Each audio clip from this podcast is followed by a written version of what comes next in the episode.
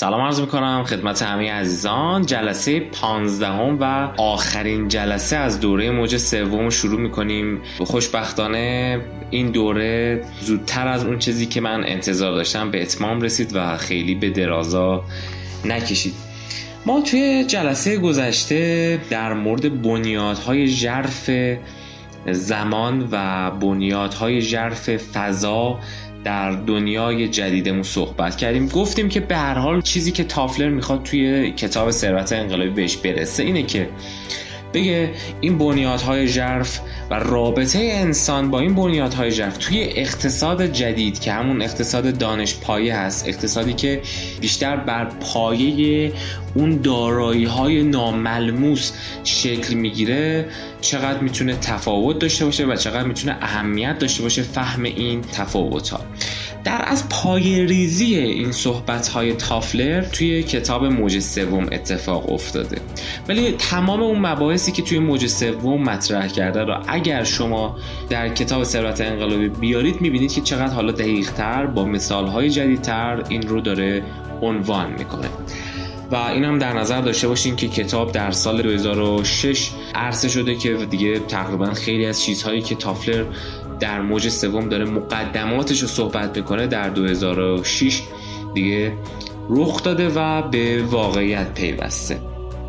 یکی از موضوعاتی که تافلر توی کتاب مطرح می‌کنه و موضوع مهمیه اینه که میگه کشورهایی که تک محصولی هستن و بر اساس یک محصول خاصی حالا یا نفت یا مثلا زغال سنگ یا یک بالاخره محصول خاصی منبع خاصی که تو اون کشور هست میاد و صادر می‌کنه به کشورهای دیگه و درآمدش رو از این طریق به دست میاره. اصطلاحا میگن کشورهای تک محصولی. اینها توی اقتصاد جدید ضربه های زیادی می‌خورن.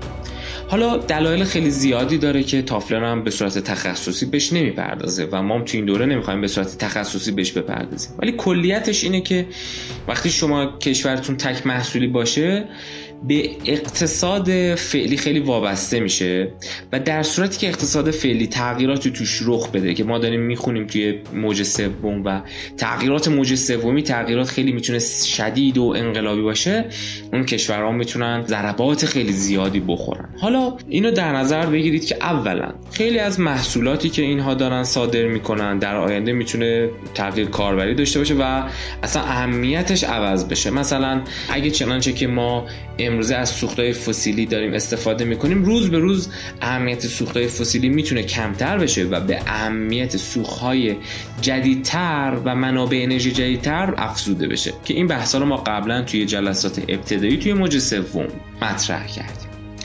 حالا چیزی که اهمیت داره برای این کشورها اینه که اینها بیان به جای اقتصاد تک محصولی خودشون اقتصاد دانش پایه رو راه اندازی بکنن. صحبت سر اینه. اگه چنانچه که اینها بیان و از اصول موج سوم استفاده کنن موقعیت فعلیشون رو دریابن می‌تونن به جای اینکه وابسته بشن به صادرات یک محصول مثل نفت مثل وضعیتی که خیلی از کشورهای خاور میانه دارن من جمله کشور خودمون می‌تونن حالا بیان از تکنولوژی جدید استفاده کنن چیزهایی تولید کنن که خیلی می‌تونه براشون به صرفه تر باشه. حالا این که میگم از تکنولوژی های جدید تافلر توی کتاب ثروت انقلابی بسیاری از این تکنولوژی رو میاد بررسی می‌کنه. و حالا چون اگه ما می‌خواستیم به تک تک اینا بپردازیم خیلی زمان می‌برد این دوره ها برای همین این رو واگذار می‌کنیم که خودتون برید و کتاب رو تهیه کنید و کتاب رو مطالعه کنید. مثلا تکنولوژی جدید مثل چی؟ مثلا مثال می‌زنه میگه مثلا فلان تکنولوژی هایی که ناسا تولید کرده اینا می‌تونن مثلا بیان و بررسی کنن ببینن که چند درصد از یخهای قطب مثلا شمال در حال ذوب شدنه و آیا این روندش داره افزایش پیدا می‌کنه یا کاهش پیدا کرده. حالا شما حساب کنید که دونستن و اطلاعات این که این یخها در حال ذوب شدنن چه تأثیری روی اقتصاد می‌گذاره. اینکه شما ندونید و یخها ذوب بشن و سطح آب بیاد والا می‌تونه ضربه های اقتصادی خیلی زیادی برای یه سری از کشورها داشته باشه و اطلاعات در این زمینه می‌تونه چقدر مفید باشه. یا مثلا ماهواره هایی که الان می‌تونن تشخیص بدن ببینن که اگه مثلا یک گروه تروریستی یا گروهی دزد حمله کنن یک مثلا کشتی رو تصاحب کنن به یک سری تجهیزات دسترسی پیدا کنن. این ماهوارا می‌تونن مکان اونها رو خیلی سریع شناسایی کنن و قبل از اینکه این ماجرا به یه فاجعه تبدیل بشه اینا می‌تونن جلوشو بگیرن. و در برابر اون ضربه های اقتصادی که می‌تونه درنده وارد بشه جلوگیری کنن و در اصل نگذارن اتفاق بیفته. پس ما باید توجه کنیم از این تکنولوژی جدید استفاده کنیم تا بتونیم اقتصادمون رو دانش پایه کنیم از اصول موج سوم استفاده کنیم. توجه کنیم مشاغل روز به روز داره متنوع میشه. پس ما هم باید انعطاف پذیریمون رو بیشتر کنیم. محصولات باید منعطف بشه متنوع تر بشه. خانواده ها یعنی از از فرهنگی از همه اینها یه سری تفاوت داره ایجاد میشه که همه اینها تحت تاثیر همون اقتصاد انقلابی بوده طبق نظر تافلر. همون بحثایی که ما توی موج سوم داشتیم. پس حالا باید به این تفاوت ها توجه کنیم. یه موضوع دیگه که تافلر توی این کتاب مطرح می‌کنه قبلا توی موج سوم هم مطرح شده بود بحث تولی صرفه تولی صرف همون ترکیب بین تولید و مصرف. تولید کننده بودن و مصرف کننده بودن وقتی با هم ترکیب بشه از اصطلاح تولید صرف استفاده میشه براش. قبلا ما به موضوع تولید صرف پرداخته بودیم تو موج سوم. اینکه به هر حال افرادی هستن میان بدون اینکه لزوما یک حقوقی رو دریافت کنن به عنوان شغلشون یه سری خدمات رو ارائه میدن ولی این خدمات روی اقتصاد تاثیر می‌گذاره. مثلا فرض بگیرید که جای سیلی زلزله چیزی بیاد یه سری گروه ها بسیج میشن برای کمک رسانی به اینها. این نمونه از تولید صرفه که خود افراد چیزی رو تولید می‌کنن و خودشون به مصرف میرسونن بدون اینکه از لحاظ اقتصادی ما بیایم محاسبه کنیم. ولی به هر حال این از لحاظ اقتصادی روی اقتصاد تاثیر می‌گذاره. حالا ما قبلا توی دوران ابتدایی توی بحث کتاب موج سوم به این موضوع پرداخته بودیم که مثلا گروه های خودیاری ایجاد میشن که مثلا برای یه سری بیماران روانی میان کمپین های حمایتی ایجاد می‌کنن و و مثال های مثل این. تافلر میگه که این بخشی از اقتصاد پنهانه. خب ما یه اقتصاد آشکار داریم که همون محاسبات همون چیزهایی که بالاخره آشکاره و دقیقه و بررسی میشه. ولی تولید صرف هم روی اقتصاد تاثیر می‌گذاره و این بخشی از اقتصاده که بهش میگن اقتصاد پنهان و یه شغل بیمزدیه برای ما.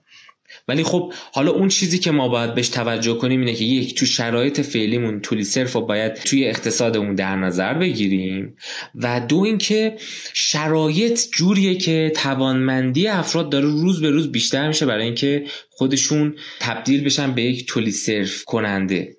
به جای اینکه صرفا یک تولید کننده باشن یا صرفا یک مصرف کننده باشن. حتی این وسط خیلی از شرکت هم هستن که میان از شیوه تولید صرفی استفاده می‌کنن و از مشتری خودشون این سر خدماتی می‌گیرن. مثلا خود تافلر مثال می‌زنه توی کتاب که میگه من یک دستگاه مثلا زیراکسی خریده بودم بعد این دستگاه اومده بود یه سری دفترچه به من ارائه داد که گفت مثلا خودت بیا اینجوری این دستگاه رو سرهم بندی کن اینجوری کن. ما یه سری قطعاتی رو به شما توی کارتون میدیم خودت باید اینو مثلا سرهم کنی. میگه اینم یه نوعی از در از همین تولید صرفه که از من مشتری هم اینجا یه خدماتی می‌گیرن پس باز خیلی از شرکت ها دارن از این خدمات گیری استفاده می‌کنن و از شیوه های صرفی استفاده می‌کنن. همینطور ما باید تو اقتصاد به این چیزها توجه کنیم. حالا این تولید صرف کننده بودن برای بشریت امروزی موج سومی روی خلق ثروت انقلابی خیلی می‌تونه موثر باشه. مثلا تافلر خب خیلی مثال های متعددی می‌زنه. یکی از مثال هایی که می‌زنه مثلا یکیش اینه که یه جوون 20 ساله ای که دانشجو بوده و توی دانشگاه درس میخونده یه نرم افزاری شروع می‌کنه به تولید کردن درست کردن طراحی کردن کد نویسی اون که ما امروزه تحت عنوان سیستم عامل لینوکس میشناسیمش. باز مثلا علاوه لینوکس مثلا فیسبوک باز دوباره همین جور من در جلسه اول بحثمون در مورد ثروت انقلابی این حتی فیلمش رو هم به شما معرفی کردم که برید ببینید. افزارهایی مثل این که بعدا به خلق ثروت انقلابی خیلی کمک کردن و ثروت های عظیمی رو ایجاد کردن. اینا چیزایی بودن که توی مثلا گاراژ توی خوابگاه توی اتاقی یه جایی یه شخصی درست نشسته یه خلاقیتی داشته یه سری ایدهایی داشته. یه چیزایی تولید کرده بعد یه گروه اندکی ازش مصرف کردن بعد آروم آروم رشد کرده رشد کرده و به یک پروژه اقتصادی مهم رسیده. پس ما یه چیزی داریم به نام تولیوری. این هم دوره یکی از اصطلاحاتیه که تو این کتاب هست. یعنی تاثیر تولید سرو کننده ها بر بهرهوری. اینجا بهرهوری هم مهم میشه. میگه این در از تولید سرو کننده ها کسایی که دارن این خدمات رو ارائه میدن می‌تونن رو بهرهوری جامعه و شرکت ها هم تاثیر بگذارن. پس حالا شرکت ها می‌تونن در نظر بگیرن که چی کار کنن مشتریشون تولید صرف کننده تر بشن یا بهشون این امکان بدن و از بهرهوریشون استفاده کنن. یا چیکار کنن؟ از کارکنانشون از این لحاظ استفاده کنن. یا جامعه چیکار کنه؟ به عنوان یک سیاست گذار چیکار کنیم که افراد جامعه امکان تولید صرف کنندگیشون براشون بیشتر فراهم بشه و به تولیوری ختم بشه؟ مثلا تولید صرف کننده ها می‌تونن نوآوری روی زیادی رو ایجاد کنن. تولید کننده فیسبوک تولید کننده لینوکس. تولید کننده ماکروسافت و و و و همه اینها کسایی هستن که از یه جایی شروع کردن و الان به ثروت های خیلی بزرگی رسیدن. بهرهوری رو می‌تونه توی سازمان ببره بالا نوآوری. و یه چیز خیلی مهمی که تولید سرو کننده می‌تونن ایجاد بکنن به سرعت خلق دانش هم می‌تونن کمک بدن و سرعت های خیلی زیادی رو می‌تونن ایجاد بکنن برای اینکه دانش روز به روز بیشتر بشه. این هم یه بحث مهم دیگه توی کتاب ثروت انقلابی یه بحث مهم دیگه که مطرح می‌کنه تافلر میاد به یه سری بحران ها توی آمریکا می‌پردازه مثل مثلا بحران توی مدارسش بحران توی صندوق های بازنشستگیش و امثال اینا که حالا علاقه مندایی که علاقه دارن راجبه یه سری بحران ها در کشورهایی مثل آمریکا و ژاپن و کره و چین و اینا مطالعه کنن می‌تونن از این کتابم یه سری استفاده ها بکنن. حالا صحبت سر اینه که آمریکایی که با یه سری بحران ها روبروی در عین حال یه سری توی سری از عرصه ها برای خلق تولید اون ثروت انقلابی پیشگام هم هست چیکار کنه که این بحران هایی که براش ایجاد شده از بین بره و بتونه جلوگیری کنه از این بحران؟ حالا تافلر یه مثال خیلی جالبی که می‌زنه اینه که میگه یه کارواشی هست که اگه شما توی این کارواش برید که ماشینتون رو مثلا شستشو بده موقعی که می‌خوایم برین پای صندوق و حساب کنید با اون کارواش یه کتاب فروشی هم همونجا زده. یعنی خود اون کارواشیه یه کتاب فروشی هم رو اندازی کرده تو خود کارواشش یعنی همزمان هم شما میاد ماشینتون تمیز می‌کنید هم می‌تونید کتاب مورد علاقتون رو هم اگه اونجا هست بخرید. میگه ببینید یه مثلا حرکت خلاقانه است که این فرد زده از اون فضا داره استفاده می‌کنه در دو تا هدف با دو تا مبنای اقتصادی و یه حرکت خلاقانه است. حالا چقدر سازمان ملل، سازمان های جهانی، سازمان های بین المللی می‌تونن از این اقدامات خلاقانه انجام بدن تا از این بحران ها خارج بشن و خودشون رو بیشتر منطبق بکنن با ویژگی های موج سوم. برای اینکه ما جلوگیری بکنیم از فروپاشی های نهادی تافلر میگه که باید قدرت خلاقانمون رو بیشتر بکنیم. و اینجوریه که می‌تونیم از این بحران ها خارج بشیم. یه موضوع دیگه ای هم که مطرحه توی کتاب و باید بهش بپردازیم اینه که میگه بررسی که میشه مثلا اگه شما برید از آمریکایی بپرسی که وضعیت نهادها اینا چه جوریه میگه خیلی از نهادها عوض شدن. مردم آمریکا معتقدن خب خیلی چیزا تغییر پیدا کرده. مثلا الان همه چی دموکراتیک تر شده. سازمان های جدیدی ایجاد شدن. سیستم بهداشت جامعه تقویت شده. حمل و نقل جامعه پیشرفت کرده و و و تموم نهادها تغییر کردن. ولی اگه از ارزش ها ازشون بپرسین هنوز معتقدن که ما باید به همون ارزش های سابق پایبند باشیم و ارزش ها باید نگه داریم. میگه مردم توجه نمی‌کنن که این نهادها بودن که این ارزش ها رو ایجاد کرده بودن و با تغییر این نهادها ارزش ها هم تغییر می‌کنن. پس باز دوباره شما اینجا باید منعطف باشین و این خلاقیت رو داشته باشید که در آینده خیلی از این چیزها می‌تونه تغییر پیدا کنه. از یه جایی به بعد تافلر سه تا سوال اصلی رو می‌پرسه. یعنی میگه حالا من برای شما توضیح دادم موج سوم چیه؟ براتون ویژگیاشو گفتم راجع به بنیادهای ژرف صحبت کردم گفتم کار تغییر داره پیدا می‌کنه شیوه کار تغییر داره پیدا می‌کنه. نگاه ما به فضا نگاه ما به زمان تغییر پیدا کرده. اهمیت دانش رشد دانش توی جامعه جدید تغییر پیدا کرده. اقتصاد دانش پایه داره میشه. در جامعه جدید و اگه ما به این سمت بریم پیشرفت می‌کنیم. حالا سه تا سوال اصلی می‌خوام بپرسم. با توجه به همه این تغییرات. این سه تا سوال مبنای صحبت ما تا پایان این جلسه است. سال اول با توجه به اینکه ثروت انقلابی داره خلق میشه چه بلایی سر سرمایه داری میاد؟ یعنی این ثروت انقلابی چه تاثیراتی روی سرمایه داری می‌گذاره و آینده سرمایه داری چطور می‌تونه باشه؟ این سوالی بود که توی یه سری ابعاد دیگهش ما تو کتاب مانی در موردش صحبت کردیم. دومین سوال اینه که چه بلایی سر فقر جهانی میاد؟ یعنی حالا که ما داریم تغییر پیدا می‌کنیم آیا این تغییراتی که برام رخ میده روی فقر هم تاثیر می‌گذاره یا نه؟ و سومین سوال اینه که نقشه قدرت دنیا چطور میشه؟ یعنی قدرت همچنان در دستان یک کشور خاص مثل آمریکا باقی میمونه؟ یا اینکه می‌تونه مبنای قدرت تغییر پیدا کنه و قدرت از جایی به جای دیگه منتقل بشه؟ خب مسئله اول بحث سرمایه داریه. میگه باید توجه کنیم که دیگه منابع ما داره به سمت ناملموس بودن مضاعف میره. یکی دیگه از اصطلاحات مهمه. مثلا برای که ما ناملموس بودن مضاعف رو بفهمیم مثلا میگه شرکت گوگل رو در نظر بگیرید که وقتی می‌خواست سهامش رو بفروشه خیلی میومدن سهام میخریدن بدون اینکه در نظر بگیرن که مثلا حالا این یک فضای فیزیکیه یک مثلا امکانات ملموسه. شاید گوگل یک سری در از چیزهای ناملموس باشه ولی افراد براش ارزش قائلن چون می‌دونن که چقدر این شرکت می‌تونه ثروتمند باشه و چقدر می‌تونه در آینده رشد بیشتری رو حتی داشته باشه.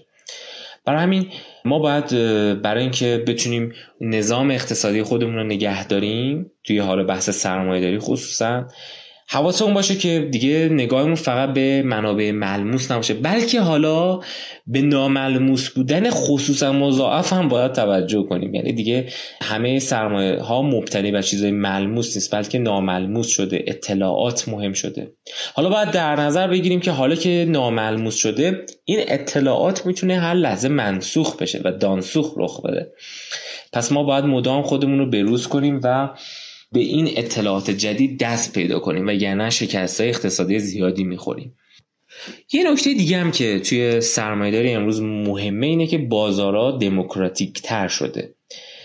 مثلا الان ما می‌بینیم که شرکت های بورسی ایجاد شدن و شرکت ها می‌تونن توی بورس شرکت کنن و سهام خودشون رو به خورده سرمایه داران بفروشن. یعنی اگه یه روزی فقط سرمایه دارای بزرگ می‌تونستن یه سری چیزها رو خرید و فروش کنن حالا امروز شما می‌تونی به عنوان یک خورده سرمایه دار با مبلغ خیلی پایینی شما هم تبدیل بشید به یک سرمایه دار کوچک و شما هم مشارکت کنید توی این سرمایه. سرعت جابجایی سرمایه هم تغییر پیدا کرده. حالا که پول الکترونیک ایجاد شده یا حتی پول هایی که مجازی هستن مثلا پشتوانه فیزیکی ندارن. ایجاد شده سرعت جابجایی اینا هم بیشتر شده.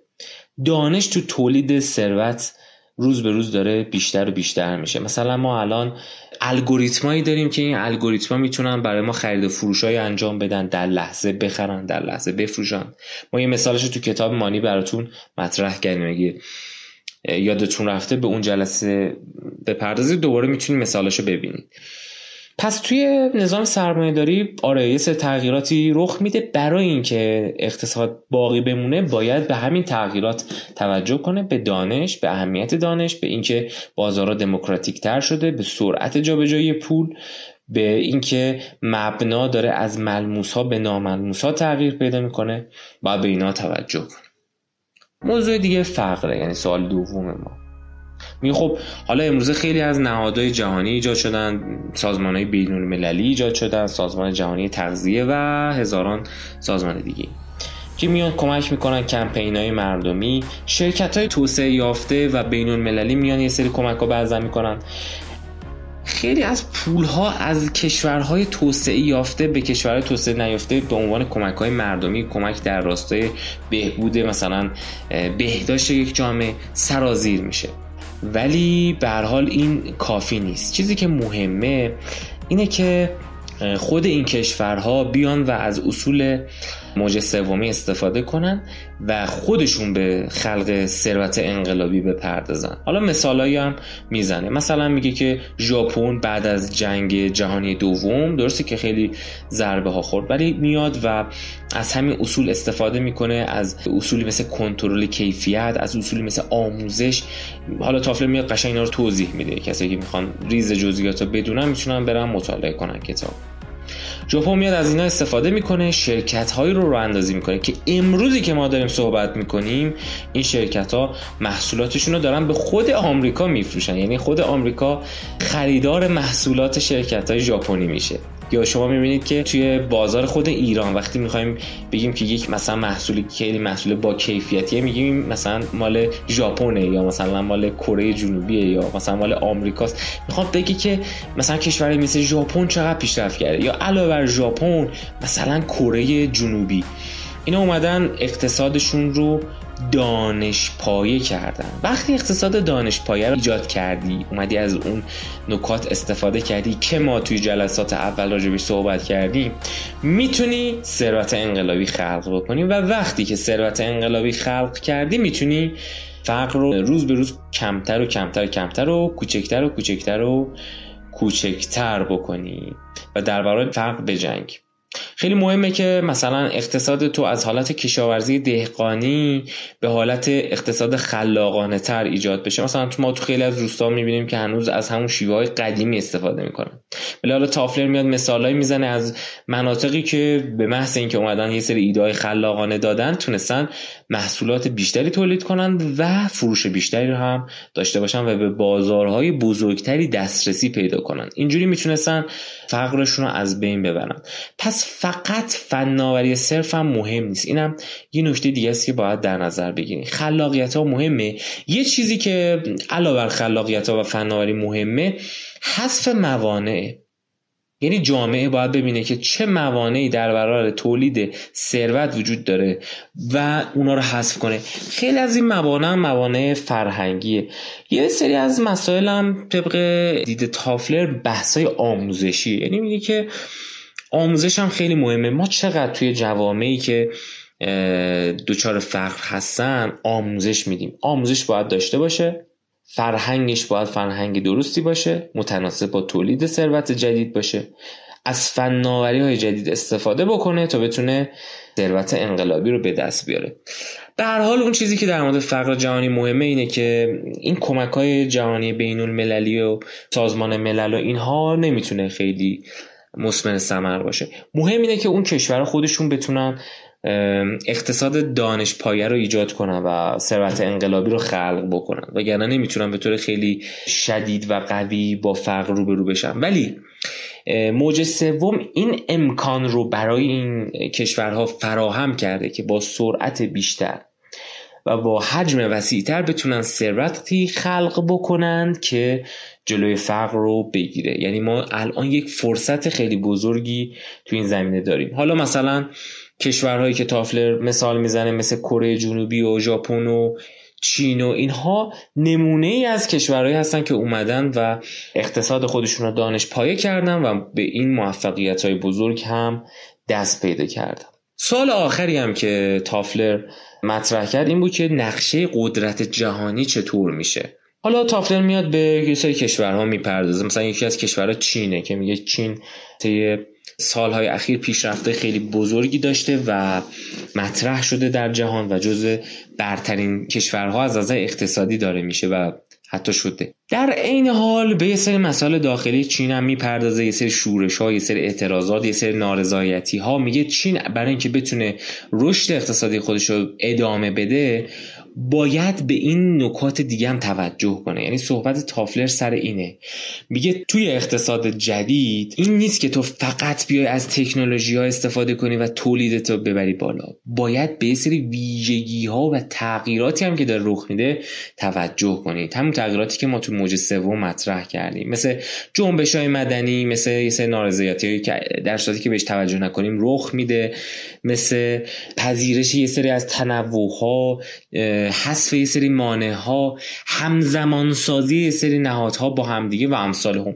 و چین اگه اینا رو توجه نکنه ضربه زیادی می‌بینه. و به هر حال اینکه رشدش ادامه پیدا کنه باید به این نکات توجه کنه. یا مثلا ژاپن که میگه ژاپن باید وابستگیشو به صادرات کمتر کنه. یه سری نکاتی در مورد ژاپن میگه که باز دوباره میگه اگر ژاپن می‌خواد ادامه بده این رشد رو باید بهش توجه کنه.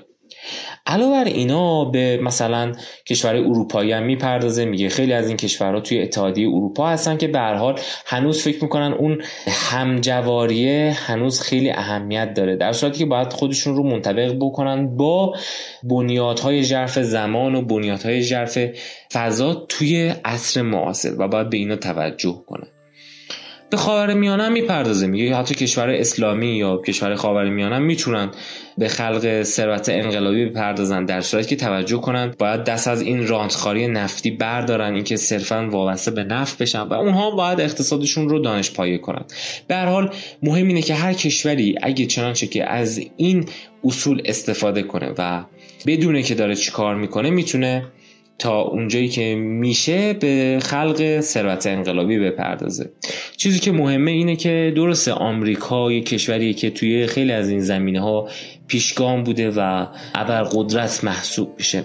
ولی تکنولوژی امروزی حالتی که داره اینه که چون حالت انفجاری و رشد انفجاری داره در صورتی که کشورها بخوان از اون استفاده بکنن می‌تونن با سرعت خیلی بیشتری پیشرفت کنن و می‌تونن خیلی زود از دیگر کشورها سبقت بگیرن و سریعتر بشن. نمونهش رو تافلر روی سه تا کشور داره صحبت می‌کنه کشورهای کره جنوبی ژاپن و چین که میگه توی یه سری از حوزه ها که حالا میاد تک تک اینا رو مثال می‌زنه مثل حوزه ژنتیک و زیستی و امثال هم این کشورها از آمریکا پیشرفت کردن و در از سریعتر رشد پیدا کردن و امروزه حتی آمریکا داره از اینها استفاده می‌کنه. پس این نمونهایی که در صورتی که شما بخواین اقتصادتون دانش پایه بشه می‌تونید به اون توسعه هم دست پیدا بکنید. خب ما دیگه تقریبا بحثای پایانیمون رو در مورد کتاب ثروت انقلابی مطرح کردیم. کتاب ثروت انقلابی یه چیزی تو حدود 670 صفحه هستش. و بحثای خودش رو در مورد موج سوم به اتمام میرسونه. و حالا میاد مثال های متعددی رو از روزگار کنونیمون می‌زنه که چطور کشورها تونستن از این اصول استفاده کنن و به پیشرفتهای خیلی خوبی دست پیدا کنن. کشور ما ایران هم می‌تونه از اینها استفاده کنه. اگه ما در هنگام تصمیم گیری به این نکات توجه کنیم می‌تونیم رشد خیلی زیادی رو داشته باشیم و توسعه به معنای واقعی کلمه رو حس کنیم. همینطور ما به عنوان کسایی که توی سازمان ها داریم کار می‌کنیم یا یک بیزینسی رو به می‌خوایم خلق بکنیم اگر به تمام این ها توجه کنیم به بحث همزمانی و بحث ناهمزمانی و بنیادهای ژرف فضا و زمان و دانش و کار و امثال هم که توی این دوره مطرح کردیم می‌تونیم پیشرفت های خیلی خیلی بیشتری رو مشاهده بکنیم. خب تقریبا بحث ما به اتمام رسید. امیدوارم که این دوره به کار شما عزیزان اومده باشه و ایده های جدیدی رو در ذهن شما ایجاد کرده باشه. پیشنهاد من اینه که تک تک کتاب هایی که توی این دوره مطرح شده رو حتما تهیه بکنید و خودتون مورد مطالعه قرار بدید. چون به هر حال ما یه توضیحات کلی در مورد اینها دادیم و ریز جزئیاتش به همراه مثالهای مشخصش رو باید از خود کتاب استفاده بکنید همراه این کتاب و این دوره هایی که مطرح کردیم یه سری دورهای دیگه ای هم می‌تونه در آینده برگزار بشه در مورد توسعه خصوصا توسعه ایران. یه دوره که من مد نظر دارم بعد از این دوره برگزار کنم خصوصا در مورد جامعه شناسی توسعه هستش که اون وارد بحث های دیگه ای میشه. و یکی از کتاب هایی که می‌خوایم توی اون دوره مطرح کنیم کتاب چرا ملت ها شکست می‌خورن؟ آقای عجم اغلوه که یه کتاب خیلی مفیدی بوده توی این زمینه و می‌تونه کاربردهای خیلی زیادی رو داشته باشه. در مورد جهانی شدن و اینها ما صحبت کردیم. در آینده قرار دوره در حوزه جهانی شدن از منظر یه سری از متفکرها برگزار بکنیم. ما به کتاب های جامعه شناسایی مثل گیدنز جامعه شناس هایی مثل فوکویاما خواهیم پرداخت و به آثار اونها هم توی این زمینه ها توجه خواهیم کرد. و بهتون پیشنهاد میدم که حتما می‌تونید از اون دوره هم استفاده بکنید حتما خودتون مطالعه داشته باشید در موردشون فکر کنید و ببینید که در جایگاهی که هستید به عنوان یک کارمند به عنوان یک فرد طراح یه سری ایده ها به عنوان کسی که در یک سازمان در حال فعالیت یا مدیریت یا به عنوان پژوهشگر می‌تونید از اینها استفاده لازم رو ببرید. امیدوارم موفق باشید. خدا نگهدار.